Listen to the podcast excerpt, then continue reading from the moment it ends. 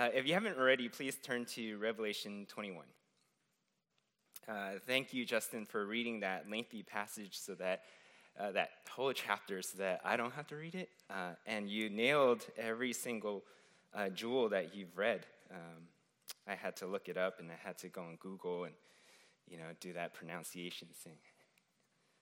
Agate, crystal, gold. Gold. Oh, gold. I thought it was gold. Tonight we're going to be talking about the eternal state in our Why We Believe series. This is the 17th article in our Articles of Faith of SFBC. If you go on our website, uh, it says the eternal state. Uh, as the Bible clearly reveals, the time will come when every facet of God's reign will merge into one eternal kingdom on a new earth in which the triune God will be gloriously present, and his enemies will forever vanquished, and his people will serve him perfectly and reign with him victoriously forever. See, history is heading toward a new heaven and a new earth, which is often referred to as the eternal state. This is not a mystical realm, but a real, tangible place where the people of God will dwell in the presence of the triune God forever. And most scholars use the term eternal state and heaven interchangeably. Right? We rarely evangelize and say to unbelievers that, oh, there's an eternal state and there's a hell. Or maybe when we anticipate the reunion, our reunion with Christ, you know, we don't say like, oh, I know when I die, um, you know, I'll, I'll go to the eternal state. We usually say, oh, I'll just go to heaven. And that's because when the Bible uses the term heaven, it is usually referring to the abode of God. Right? This is the dwelling place of God. In Psalm 80, 14, it says, Turn again, O God of hosts. Look down from heaven and see. Have regard for this vine. Hebrews 8:1 says, "Now the point in what we are saying is this: we have such a high priest, one who is seated at the right hand of the throne of the majesty in heaven." So, this is simple to understand. When we die, we know that we will be in a place where God is, right? This is what we think of as heaven. When we but as we read through the Bible and particularly through Revelation, we start to see how the term heaven can be referring to multiple things, and one of them being the eternal state, which occurs after the millennial kingdom. And the millennial kingdom is where Christ returns and reigns for a thousand years, while Satan is bounded during that time in a pit. And in Revelation 20, the Apostle John transitions from the millennial kingdom to the eternal state by describing the final condemnation of God's enemies. So, even though the term heaven is not used in Scripture to refer to the eternal state, it is nonetheless an appropriate designation since the triune God will reside with redeemed humankind on the new earth. This is what the eternal state is all about. This is the, the final end of all of God's plan. That at the very end, this is the eternal state. Nothing else will happen after that. Everything else, like the rapture, the tribulation, the second coming, the millennial kingdom, the judgment before the great white throne, will all happen. And then finally, we get to the eternal state. The eternal state is like the crescendo of a song or the apex of a mountain. And speaking of mountain, I remember having a conversation with a brother. I'm not going to mention his name, but has anyone seen Tim Pang here? Oh, right there. Okay, Tim Pang. Yes. So Tim Pang and I, we were in Davis at that time, and he told me, he said, Hey, have you tried this drink called Baja Blast from Taco Bell? And I said, No, I can't say that I have, you know, because I have proper grammar. And he said, Oh man, it's so good. And I said, Really? Is that good? And he said, Yeah. I said, How, how good is it? How good is it? He's like, Oh man, it's so good. It's like, Imagine this being on top of the Swiss Alps at the highest point, and you just want to yell, Yodelehoo! and I said, huh, that's interesting. I said, that's interesting. But it sold me. It sold me because every single time I go to Taco Bell now, you can ask my wife, I want the Baja Blast. And he was right. It was good, right? But it was so good to him at that time that he just couldn't give an adequate description. So he painted this picture of being on the Swiss Alps, even though I've never been on the Swiss Alps. But the fact that he yodeled, I knew it was good. And as much as we talk about heaven, it's hard to give an adequate presentation of heaven, right?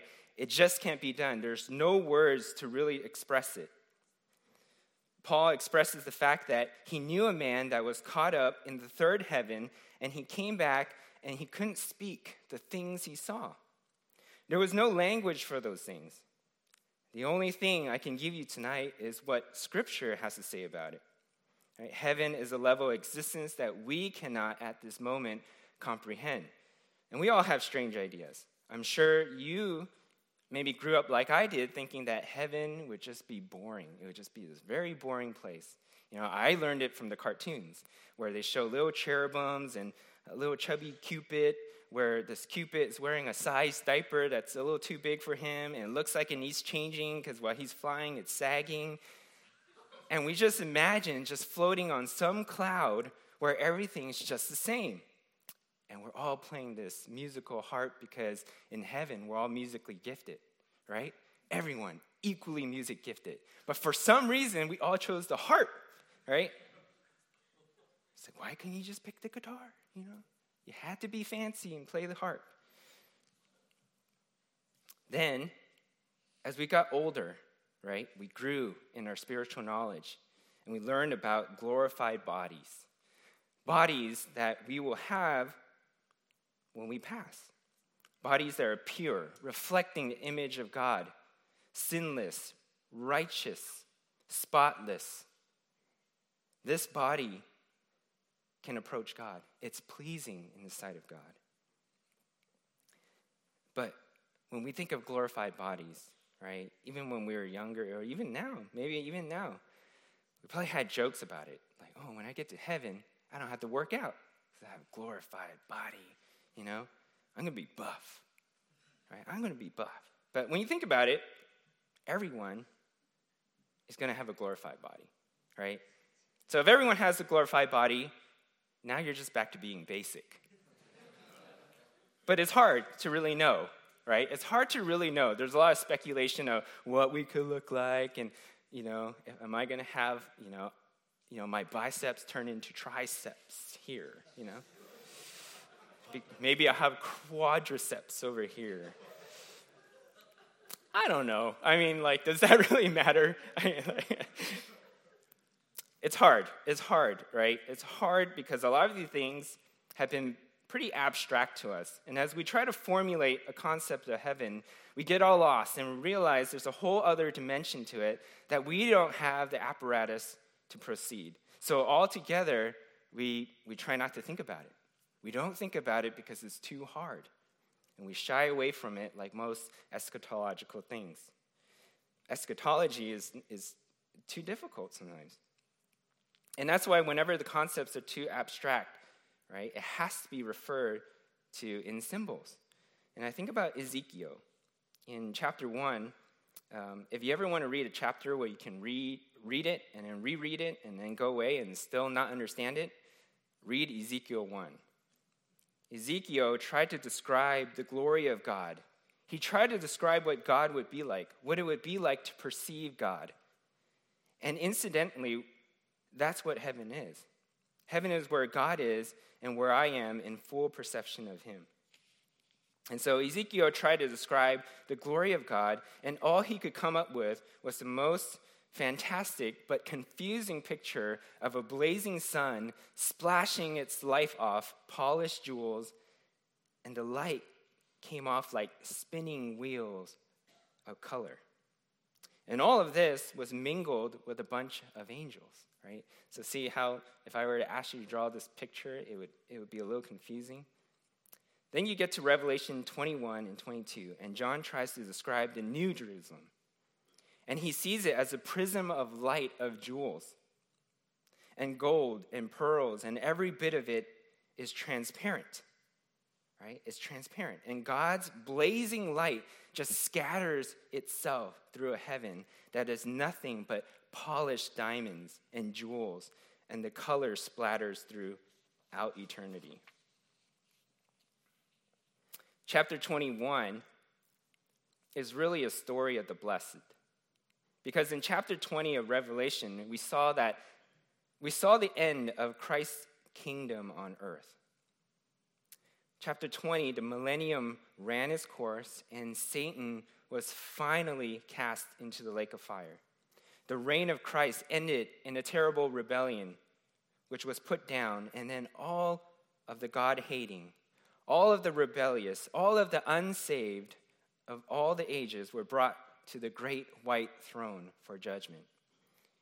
And chapter 20 ended with this judgment. And all those folks were sent into the final hell.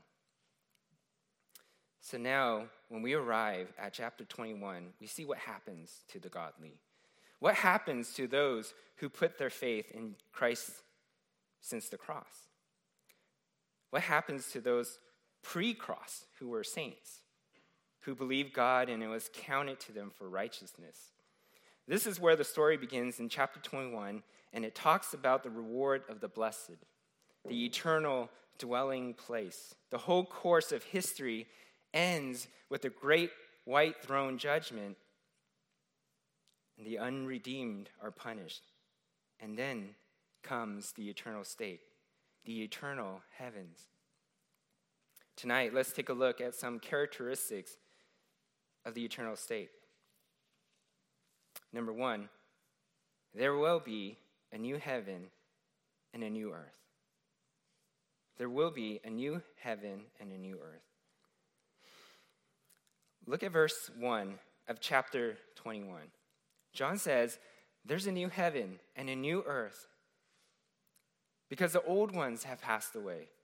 Right? God will get rid of the old one in order to replace with the new one. Early on in chapter 20, verse 11, he sees a great white throne. And then he says, From his presence, earth and sky, or earth and heaven, fled away, and no place was found for them. God gets rid of the current earth and the current heaven. And now, scholars have kind of debated over this matter and whether or not the current heaven and earth are actually destroyed. They debate whether if it's actually destroyed, some say yes, it will be totally annihilated, completely destroyed by fire.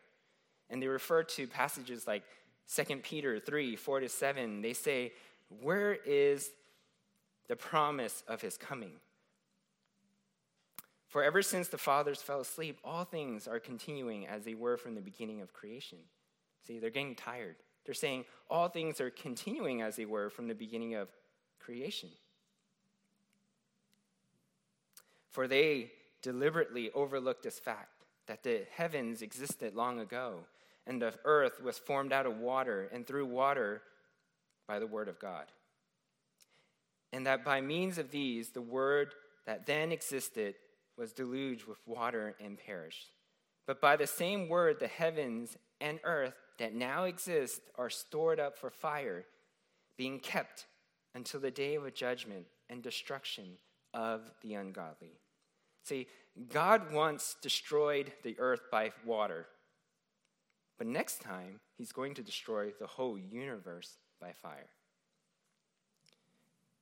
And then in that same passage, or in the same second peter if you look at verse 10 it says but the day of the lord will come like a thief and then the heavens will pass away with a roar and the heavenly bodies will be burned up and dissolved and the earth and the works that are done on it will be exposed, meaning laid bare. Or how about Isaiah 65 17? For behold, I create new heavens and a new earth, and the former things should not be remembered or come into mind. This sounds like the destruction of the universe, right? It's going to be, it's going to be a noisy and fiery destruction. But other scholars have taken another view in which this is more of a temporary destruction. That is, reverse through resurrection and restoration. In Wayne Grudem's systematic theology, he suggests that Peter may not Peter may not be speaking of the earth as a planet, but rather the surface things on the earth. That is, much of the earth and the things on the ground. So he's talking about just the things on the earth. But I like John Piper's take on this the most, in which he says, God did not create matter to throw it away. When Revelation 21 1 and 2 Peter 3:10 say that the present earth and heavens will pass away, it does not mean that they go out of existence, but may mean that there would be such a change in them that their present condition passes away. We might say the, pat, the caterpillar passes away and then the butterfly emerges. There's a real passing away and there is a real continuity, a real connection, right? God's whole intent here from the beginning was to restore. When Christ returns, God's agenda is not to destroy everything and start over, but, but to restore everything.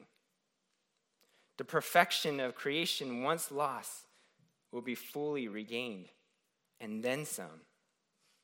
This word new is the same word used in 2 Corinthians 5:17 when describing the new creature. All right, 2 Corinthians 5:17. Therefore, if anyone is in Christ, he is a new creation, right? The old has passed away, behold, the new has come. Right? It's like a new creation for us.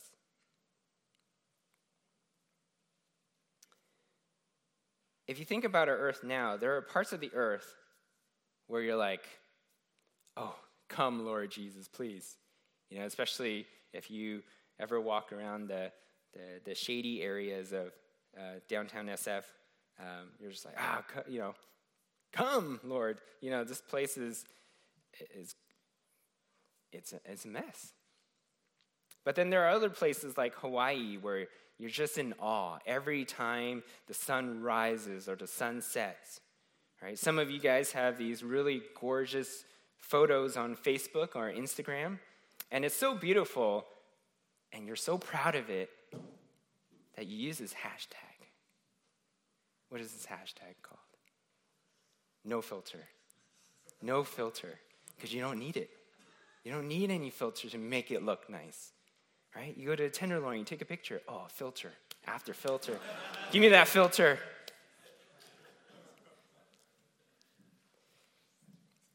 Here, no filter, right? The sun rays create this nice light leak effect on your photos, right? Each beam telling its story of warmth. Or perhaps you know, you're in Tahoe and the snow capped cabin you're staying at is surrounded with perfectly looking trees that stand so tall that it's like it's guarding you from society. You know, maybe it's alive and it's like, hmm. you know, you're thinking about like Lord of the Rings kind of trees, right? Maybe it's like that, right? When you take that picture, people see it and they're in awe. But as soon as you get in your home and you're stuck in traffic and trash is flying everywhere, People are cutting you off. The news comes on. And you hear about murder, right? You hear about murder. I just read on the news today on SF Gate about how a father murdered his daughter. And he locked her up. She was 11 years old, and they were trying to solve this case. And he, he, they found out that he locked her up in a dog cage bound her with zip ties, and then purposely gave her, they, he gave her food, but he, he doused it with rice vinegar so that it wouldn't taste good to her. But then over time, he neglected her, and, and she died. And then he buried her in the backyard. Didn't say anything. Him and his new wife, the rest of the family, they knew about this. And read about that, and you're disheartened, right? You realize it's basically an earth that is full of disease and pollution and death and disorder, corruption. It's been ripped up by the miseries of godliness. But imagine, imagine what the new earth will be like. No longer being under the curse of sin, no longer infected with thorns and thistles. The soil would never be opened for a grave, it would be never moistened with blood or tears. An earth, whose forever hills will flow with salvation, whose eternal valley is known only as the sweet paradise of God.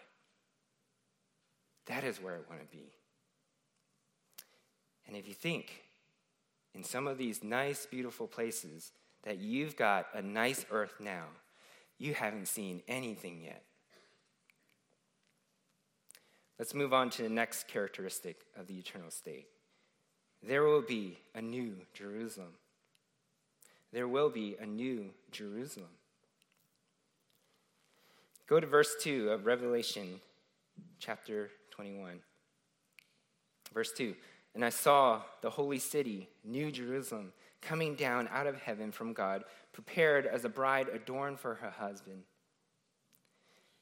If you got a new heaven and new earth, you have to have a new Jerusalem. John's attention is drawn to the crown of the new heaven and the new earth.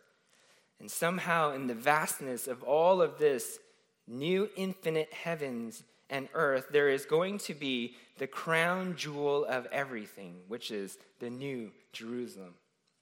And in this new Jerusalem, this new city, we can go in and out and around as we please. Right? How do I know this? I mean, what gives me this idea? Well, if you look at the passage, it says it got it has 12 gates. And if it got 12 gates, these gates are never shut. Somebody is going in and out. And so we'll be able to, to kind of just move throughout the entire universe. This is the crown jewel. This holy city, New Jerusalem, comes down from God out of heaven, prepared as a bride adorned for her husband. It is looking at its best, right? This imagery is that of a bride, of, of brides when they get ready. I mean, when brides get ready, they take a long time. They take a long time. It's not, it's not because they need it, you know, like, oh, they, they need the extra time. But they're doing the best they can to be, to look the best. This, is, this is the most important part in their life, the most important time in their life.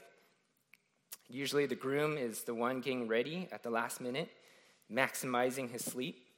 Right? I speak with experience because that's what I did, knowing that you know I only needed maybe about 30 minutes, but I actually took an hour and a half, I think. Uh, I couldn't get the tie just right. Had to had to get Justin Lau to help me. My hair was going crazy. Meanwhile, the bride takes about five to six hours. And trust me, I was I was four. okay, Lindsay's kind of like my wife, she was like kind of grinning, like, dude, I don't need five to six. and it's true, she doesn't. Yeah. She's probably she was probably faster than I was. I think she was chilling, watching TV and stuff. But I'm just gonna say that the bride usually takes five to six hours, right? I filmed a lot of weddings as a wedding videographer back in my, you know, prime days when I could when I could bend my knees and stuff. and I remember whenever our crew got a request to film a wedding, right? They would say, "Hey, can you film the getting ready portion. Right? I said, getting ready. Oh no, getting ready. That means it's to be really early. I'm like, what time? 10? They're like, 5. 5 o'clock. oh my goodness, 5 o'clock. How about 6? Let's compromise 6. 6, okay, 6 is good. And trust me, when, I, when the time comes and you guys get, you know, are getting married or anything, you talk to your videographer and you say, like, hey, you know, you know, can you film me getting ready at six? And they're like, yeah, no problem, dude. I guarantee you, when they go back to the car, they're like, because that's what we all did. We all cried. The whole team was like, oh, we got PR six because it's it's 6 a.m. all the way to 10:30 p.m. This is the pinnacle of all getting readies, right? This is the most important day in a bride's life. And John is here describing the city. The city is absolutely gorgeous. But it's not so much the city that brings significance, it's the kind of city it is. This is a city that's filled with the bride of the Christ, right? With the bride of Christ. All the saints will be here in the city. And some theologians call this the bride city because it is occupied by people who are the bride. And Revelation is written to the church to give the church comfort. Right? The church was being persecuted when John wrote it. And the comfort was in knowing that this was coming for the church. Now, notice another interesting thing in verse 2. It was coming down from God out of heaven. And that's pretty interesting because it doesn't say that it was created. It doesn't say that it was just made. It says it was in heaven and it came down. So, what does that mean? It could mean that it already existed. For how long? No one is sure.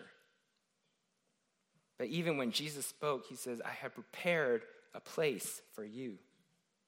And here's something to think about, though. If the New Jerusalem is the bride city. If the new Jerusalem is the bride city, there has been ideas about how the new Jerusalem could have existed during the millennial kingdom when Christ ruled for a thousand years. Because the church has been glorified at that time. And if we had gone to be with the Lord, we would already have been in the bride city. Right? Do you guys get that? There's a thousand years that Christ reigns. And we're talking about the eternal state at the end. And if this new Jerusalem have been, is it here towards the eternal state at the end? Or is it here during the millennial kingdom when Christ rules for a thousand years? Right? Where do all the believers go during this time? So there are speculations that perhaps this new Jerusalem is suspended over earth, this earth, this old one.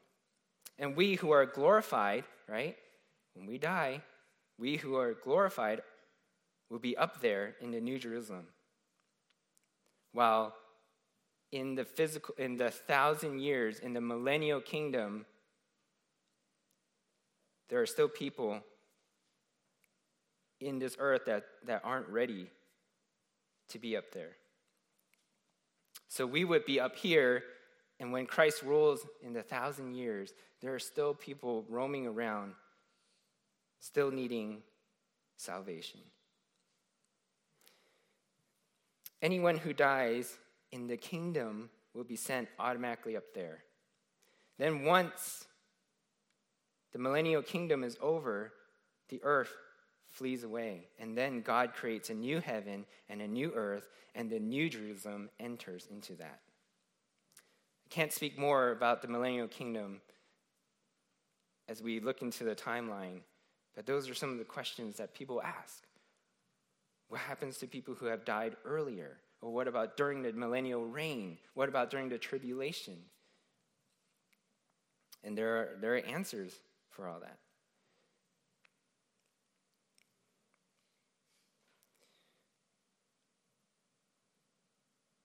but everyone is accounted for. Everyone is accounted for. Moving on to the third characteristic of the eternal state Number three, there will be God's presence and God's existence. There will be God's presence and God's existence. Look at verse 3. And I heard a loud voice from the throne saying, Behold, the dwelling place of God is with man. He will dwell with them, and they will be his people, and God himself will be with them as their God. You see, all the veils are gone, all the restrictions are gone, and we don't have to wonder anymore.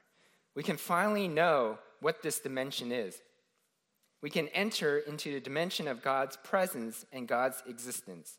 The new heaven and the new earth are going to have the crown jewel, the new Jerusalem, but there in the midst of the new Jerusalem is going to be the very presence of God Himself in blazing glory. Here's an interesting thought in verse 22 of the same chapter. Verse 22 I saw no temple in the city, for its temple is the Lord God, the Almighty, and the Lamb. You know what a temple is for? A temple is to hold the symbol of his presence. That's what they use temples for. But get this if you've got his presence, you don't need a symbol anymore, right? It's like the difference between having a picture and having a person.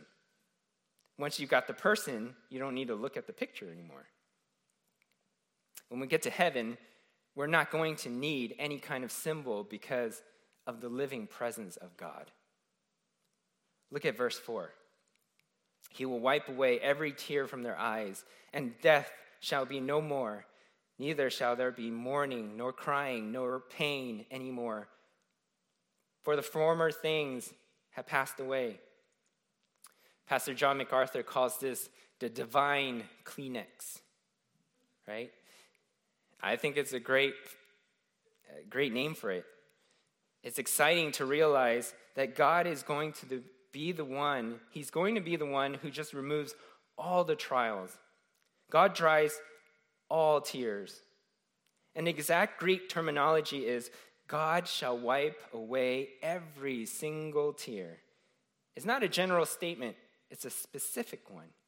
Right? Tears of misfortune, of poverty, tears of lonely, loneliness, tears of lost love, tears of sympathy and mercy, tears of penitence, tears of remorse, tears of disappointment, tears of regret, years of yearning what cannot be, tears of unfulfilled dreams, whatever tears wiped away.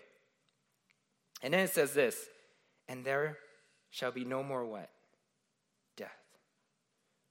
The greatest of all moral curses is gone. What happened to death? If you look back one chapter, chapter 20, verse 14, it says, Then death and Hades were thrown into the lake of fire. This is the second death, the lake of fire. No more death. There's no more death, but instead, eternal living. Then he says, verse 4 He will wipe away every tear from their eyes, and death shall be no more. Neither shall there be mourning, nor crying, nor, nor pain anymore, for the former things have passed away. And you might have noticed that he mentions crying again when he already mentioned talking about wiping away tears. And you might ask, well, what's the difference?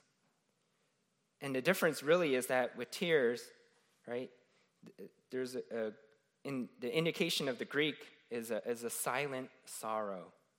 The crying is a vocal sorrow.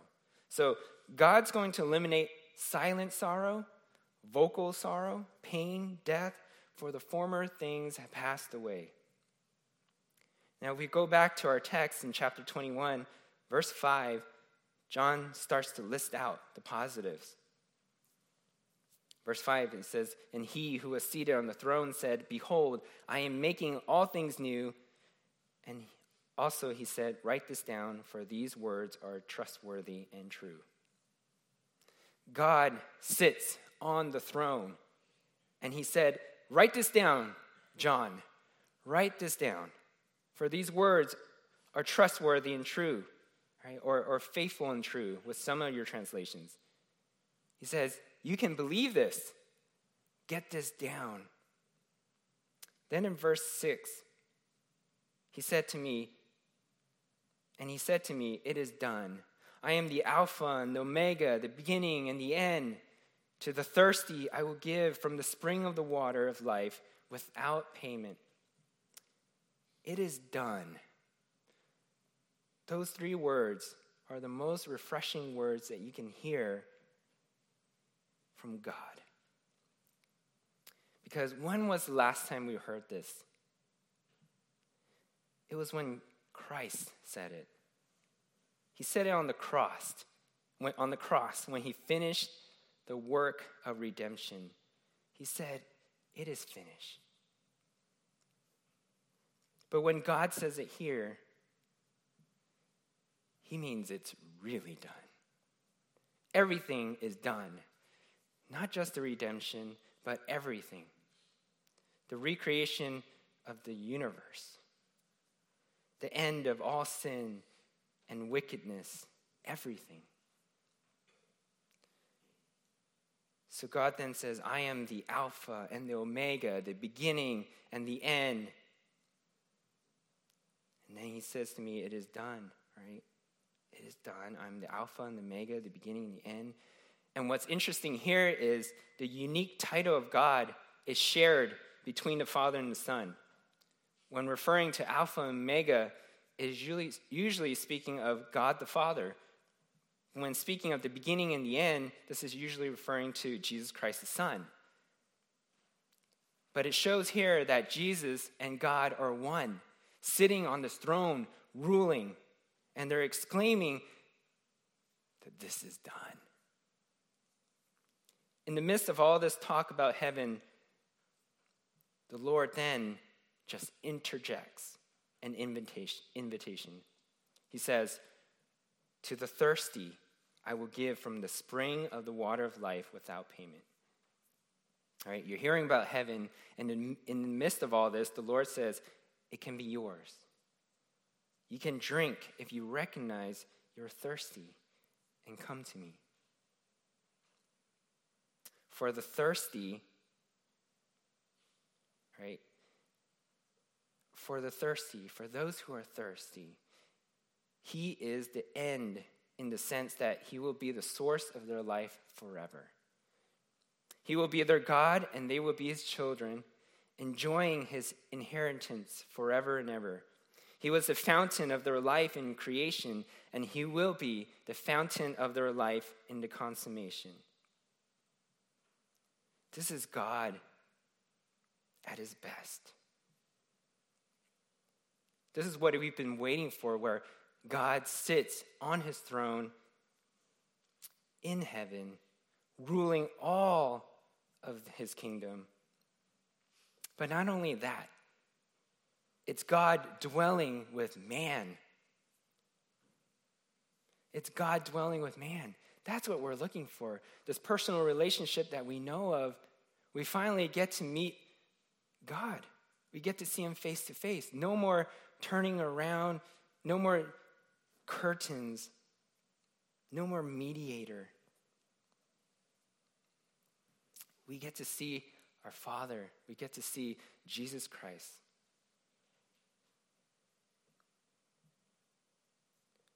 God dwells with man here.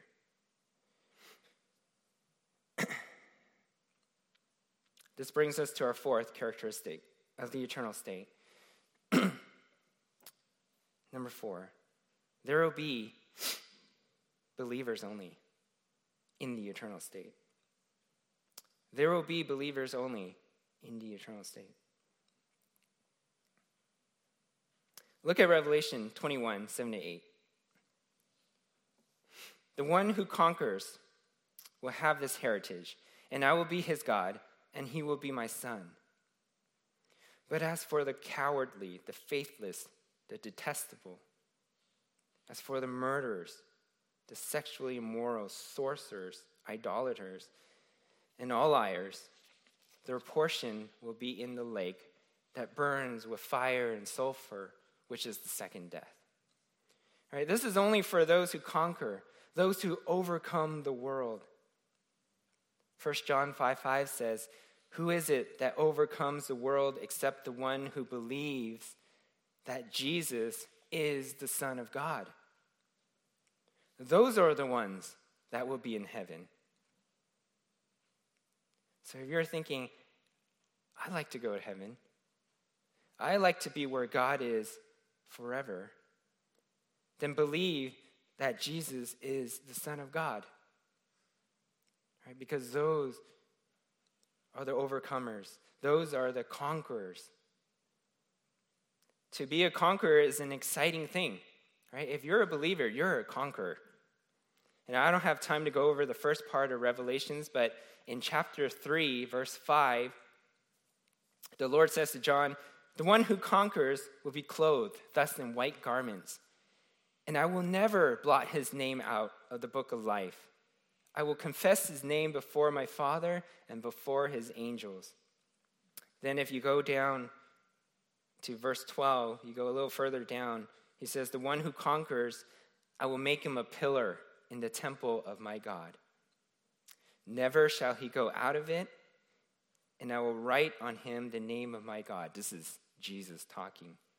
And the name of the city of my God, the New Jerusalem, which comes down from my God out of heaven, and my own new name. So, three times he writes. He, he writes his name. You know what they used to do in the ancient days? They used to make pillars in big famous buildings, and the pillar would be the image of a famous person. You and I are going to be important enough to be placed right there with God. That is, in a spiritual sense, of course, you know, we're not going to be actual pillars. Yeah, that's not what the glorified body is. You know, we're not going to look like a pillar. And it says, Never shall he go out of it. In other words, you don't have to drift from the presence of God. Then God is going to brand us three times, right? As his own with three names. And then to put the cherry on top in verse 21 of chapter 3, it says, The one who conquers, I will grant him, and listen to this, I will grant him to sit with me on my throne, as I also conquered and sat down with my Father on his throne. This is obviously Jesus saying this. And can anything beat this? Right? The Father's on the throne, Jesus is on the throne, and we're on the throne with him. Right? What, a, what an imagery this is for us. But in contrast, in verse 8, if you go back to Revelation 21, there's a huge contrast. But as for the cowardly, the faithless, the detestable, as for murderers, the sexually immoral, sorcerers, idolaters, and all liars, their portion will be in the lake that burns with fire and sulfur, which is the second death. Right? This is a frightening reality the unbeliever misses out on the blessings, and their final destination is set and will never change. There's no, no more changing of mind, there's no more grace, there's no more mercy. It ends here for them. And they also miss out on the next characteristic of the eternal state. Number five, there will be a paradise. So look at verse 9. Verse 9 says Then came one of the seven angels who had the seven bowls full of the seven last plagues. And let's stop right there. This angel is one of the angels that was part of the end of the tribulation where these terrible plagues were poured out. And so, one of the angels who had been in on that judgment service is now coming to John. And he spoke to him, saying, Come, I will show you the bride, the wife of the Lamb. Right? Look at verse 10. And he carried me away in the Spirit to a great high mountain and showed me the holy city, Jerusalem, coming down out of heaven from God. So here's the picture of the bride city again. What's the bride city going to be like? Verse 11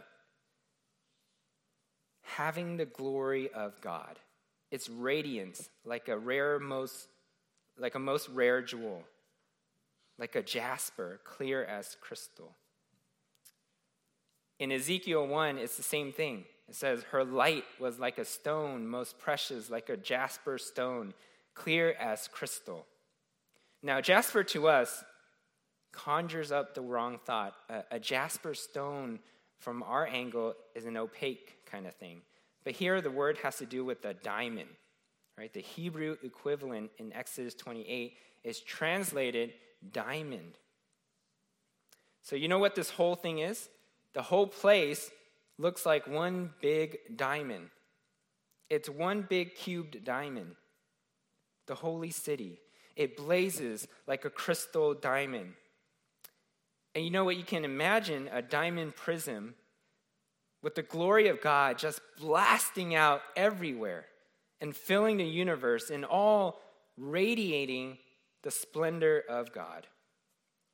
I remember when I went to look for a, a ring for my wife, uh, I went, I went with my, yeah, I went with my dad, and I went to a store and I said, I want, I actually didn't really know what I was doing. I pretended I knew what I was doing, and I was just looking, you know, like they tell you to like look at this diamond and and they have these lights like up in the ceiling that make every diamond look really nice even if it looks gross. It just it's something about the light that just bounces off the, these diamonds. But i found one. I remember as i did more research i said i want one that's perfect in symmetry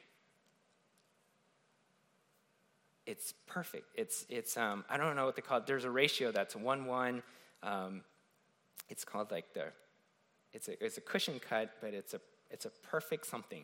I just remember it was perfect something. I forget it all. Right? I don't need to know anymore. And I remember I found one where it was perfect when I looked at the cut. And it matters if it's perfect because when the light bounces into that diamond, if one part is not even with the other, the light bounces off differently. So you have to have everything equivalent. And I remember I found it, and I took my, I think it was like iPhone 4 at that time. it was, and I was like, oh man, I hope I can get this on, on phone. This phone is not as great. And um, I remember I went outside in the sun, and that thing blinded me. And I said, that's the one. I want this one. I want this one that's so blinding it's like I almost got LASIK off of it. That's how blinding I wanted it. I, I, mean, light was beaming into my eyes. I couldn't even see. I was handing out cash everywhere. and I knew this is what I wanted. And this is how I imagine. I mean, this is just a little rock, right? This is a little rock like this. But you're talking about this paradise, this new Jerusalem, this new city, the bride city, we're talking about a giant diamond. And it's not just radiating the sun or the S U N sun, it's talking about the glory of God, the glory of Jesus Christ, the Son. In all of his glory, in all of his splendor, it's radiating through this diamond prism. I mean, just look at its design. Look at how it's designed. Verse 12 it had a, had a wall, great and high, right? And you say, what for? Why do we need walls, right? That's a symbol of exclusion, right? There should be no ungodly thing here. Anything that is apart from God is kept out. Now, notice it has 12 gates. And at the gates, 12 angels and names written on the gates, which are the names of the 12 tribes of the children of Israel. And you might think, why does he name Israel? because he's showing his covenant relationship. Then there will be three gates on each of the four sides. And incidentally, the number 12 signifies completeness in the Bible.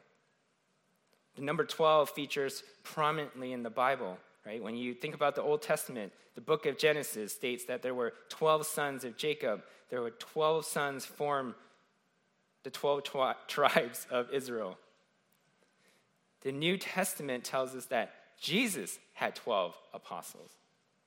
And now it's 12 gates, 12 angels, 12 tribes, 12 foundations, 12 apostles, 12 pearls, 12 kinds of fruit on the tree, 12,000 furlongs, and 12 by 12 cubits.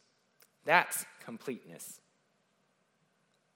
And if you look at verse 13, on the east, there were three gates, and on the north, three gates, and on the south, three gates, and on the west, three, three gates. It's a square city. We can go in and out and all around wherever we want to go. Verse 12 And the wall of the city had 12 foundations, and in them the names of the 12 apostles of the Lamb. Right? I mean, this is awesome. The apostles' names are going to be there. And now go on to verse 15. And the one who spoke with me. This angel says to John, Here's a golden rod.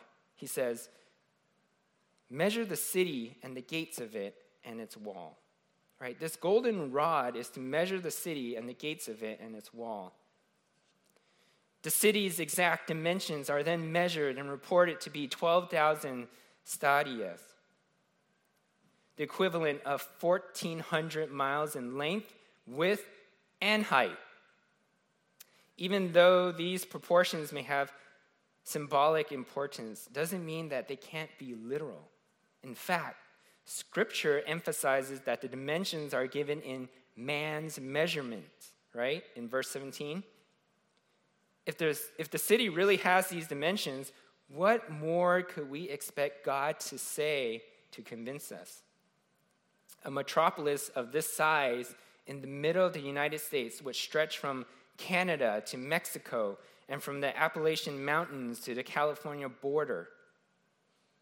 The New Jerusalem is all the square footage anyone could ask for. And what's even more astounding is that the city's height is 1,400 miles. Right? We don't need to worry that heaven will be crowded. The ground city of the, the ground level of the city would be nearly 2 million square miles. Right? This is 40 times bigger than England and 15,000 times bigger than London.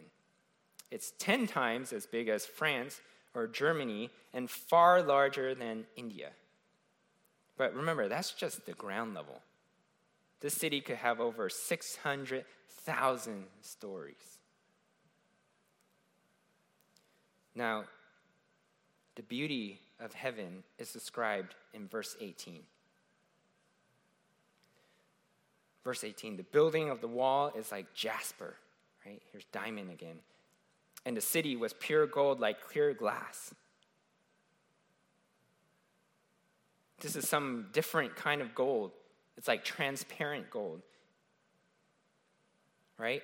And you notice, you kind of notice it, but you hear that when we talk about these jewels and we talk about gold, we always say, you always read that everything in heaven is kind of transparent, right? Everything in heaven is transparent. Why? Because at all points, at all times, the glory of God must be visible. And everything is just something off of which the glory of God is reflected. The glory of God is bouncing everywhere. Gold streets like clear glass, and the foundation of the wall of the city was garnished with all manner or precious stone. Now, all around the wall, the foundation is going to be clear stones, all different colors.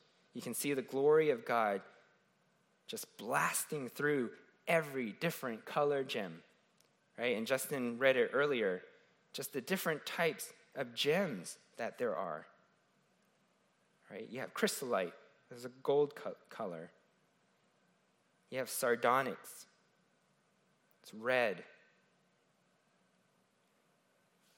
you have topaz, a yellow green kind of color, beryl, you have a sea green kind of color. But imagine just light and the glory of God just illuminating kind of through all this.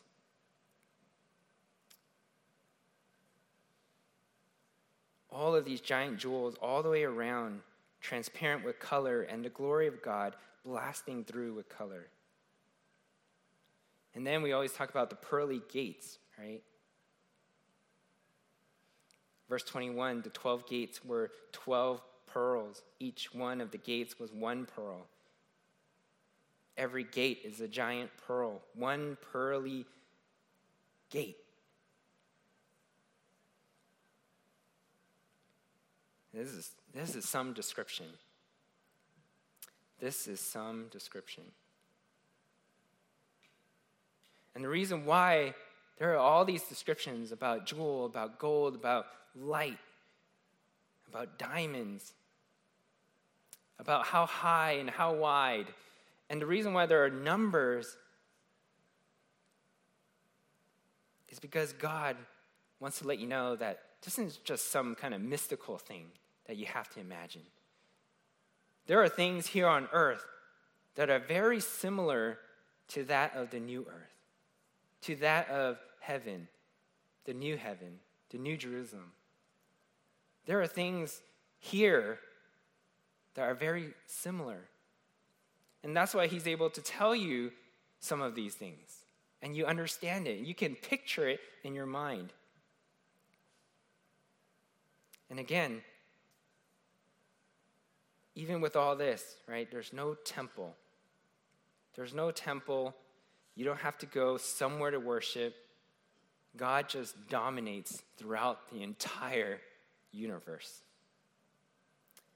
And then you look at verse 23 the city had no need of sun, neither the moon to shine in it, for the glory of God did lighten it, and the Lamb is the lamp of it. Right? And we've been saying that this is a big prism of God's glory. And the nations of them who are saved shall walk in the light of it, and the kings of the earth will bring their glory and honor into it. So, all of these big shots, all the kings that are here on earth, right? They're going to trade in all their glory and give it to God. And then you get to verse 25. And the gates of it shall not be shut at all by day, for there shall be no night. The gates are never closed. They're never closed. City gates used to be closed at night. There's no need to close those gates. There's no need. Verse 26 And they shall bring the glory and the honor of the nations to it. Anything that was received, anything that was received, any glory in this life will turn its glory over to God. And there will be no glory for anything but God, and everybody will be satisfied forever to give him glory. Right? And then we get to verse 27. But nothing unclean will ever enter it, nor anyone who does what is detestable or false, but only those who are written in the Lamb's book of life. There's nobody that's going to get in there except the holy who knows Jesus Christ. Right? And that's a remarkable truth and a frightening one. No one will get there unless they know Jesus Christ. Well, we reached the end of tonight's passage, but I want to leave you with some thoughts with a quote from C.S. Lewis. He said, I must keep alive in myself the desire for my true country which I shall not find till after death. I must never let it get snowed under or turned aside. I must make it the main object of life to press on to that other country and to help others to do the same. See, as you get older, you pick up more responsibilities. You endure more stressful situations, and sometimes you can't describe it except that you're just tired. And sometimes when I see you guys, I ask, How's life? And you'll say, mm, Life is life. Or maybe you'll say, uh, Life is tiring. But, you know, aren't we, we're faithful believers, right? And we shouldn't feel this way. We should be energetic and ready to serve the Lord. But what we're really feeling is a homesickness, and we don't even know it. As believers, we feel this homesickness, and we don't even know it. We're sojourners passing through this temporary earth we call home. But our real home is in heaven. One theologian suggests our greatest affliction is not anxiety or even guilt, but rather homesickness, a nostalgia or an yearning to be at home with God. It's like being on a trip for a long time and you just want to be home. Home sweet home, where you could be comfortable. You know, sweatpants and all, your own things. As Christians, desire is a signpost pointing to heaven. Right? Every longing for better health is a longing for the new earth. Every longing for romance is a longing for the ultimate romance with Christ. Every desire for intimacy is a desire for Christ. Every thirst for beauty is a thirst for Christ. Every taste of joy is but a foretaste of a greater and more vibrant joy than can be found on earth as it is now. When we grasp the reality of the new earth, our present earthly lives suddenly matter. Conversations with loved ones matters. The taste of good matters. Work, leisure, creativity, and intellectual stimulation matter. Rivers and trees and flowers matter. Laughter matters. Service matters. Why? Because they are eternal. Life on earth matters not because it's the only life we have, but precisely because it, it isn't. It's the beginning of a life that will continue without end. It's the precursor of life on the new earth. Eternal life doesn't begin when we die, it has already begun if you are a believer in Christ. So listen to this. There's always more that we can study about heaven. But the important question is how do I get there? Well, that's the question that Thomas asked Lord, we don't know the way. Jesus said, I am the way, the truth, and the life. No man comes to me except through the Father.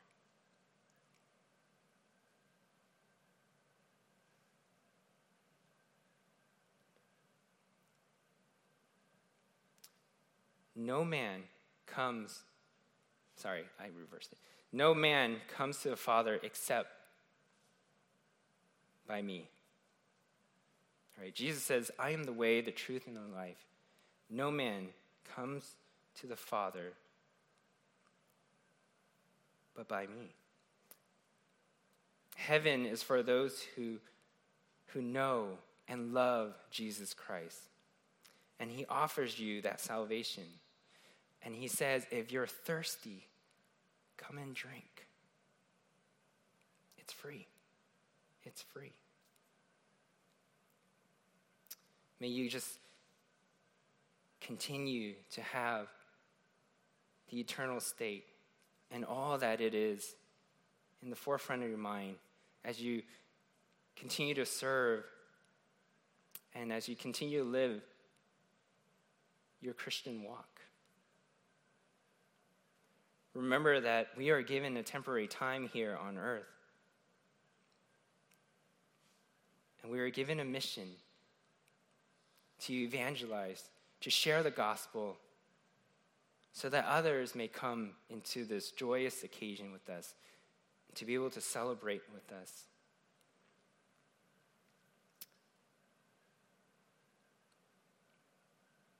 And until then, may we just be faithful in what we do and all that we know and all that God has entrusted us with. Let us pray.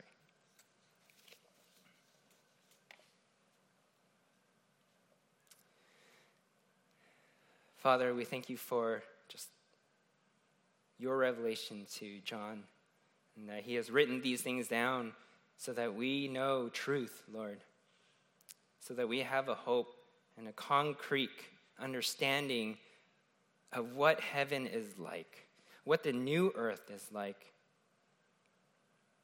and what the new Jerusalem would be like, the bride city. Lord, we long most of all to be with you and to see your glory radiating throughout the city, Lord, throughout the universe. No one has seen it that we know of right now on this earth. None of our friends have seen it. But there will be a day when we pass away from this earth and we go up and meet you face to face. The veil is torn. And can see all of your glory and splendor. Lord, we look forward to that day. We look forward to when you will reign for all eternity. Lord, even as we sang the song, Behold Our God. That should be the cry of our hearts and of our soul. Behold our God seated on the throne. It is all done. That is what we look forward to. And it gives us hope, Lord. Because you say at the end of Revelation 22 that you are coming. So, Lord, I pray that you would just make us great stewards of things that we have, the life that you have given to us to share this good news so that others would come and enjoy this paradise with us and that they would come to enjoy you, Lord, forever and ever. Pray all this in name. Amen.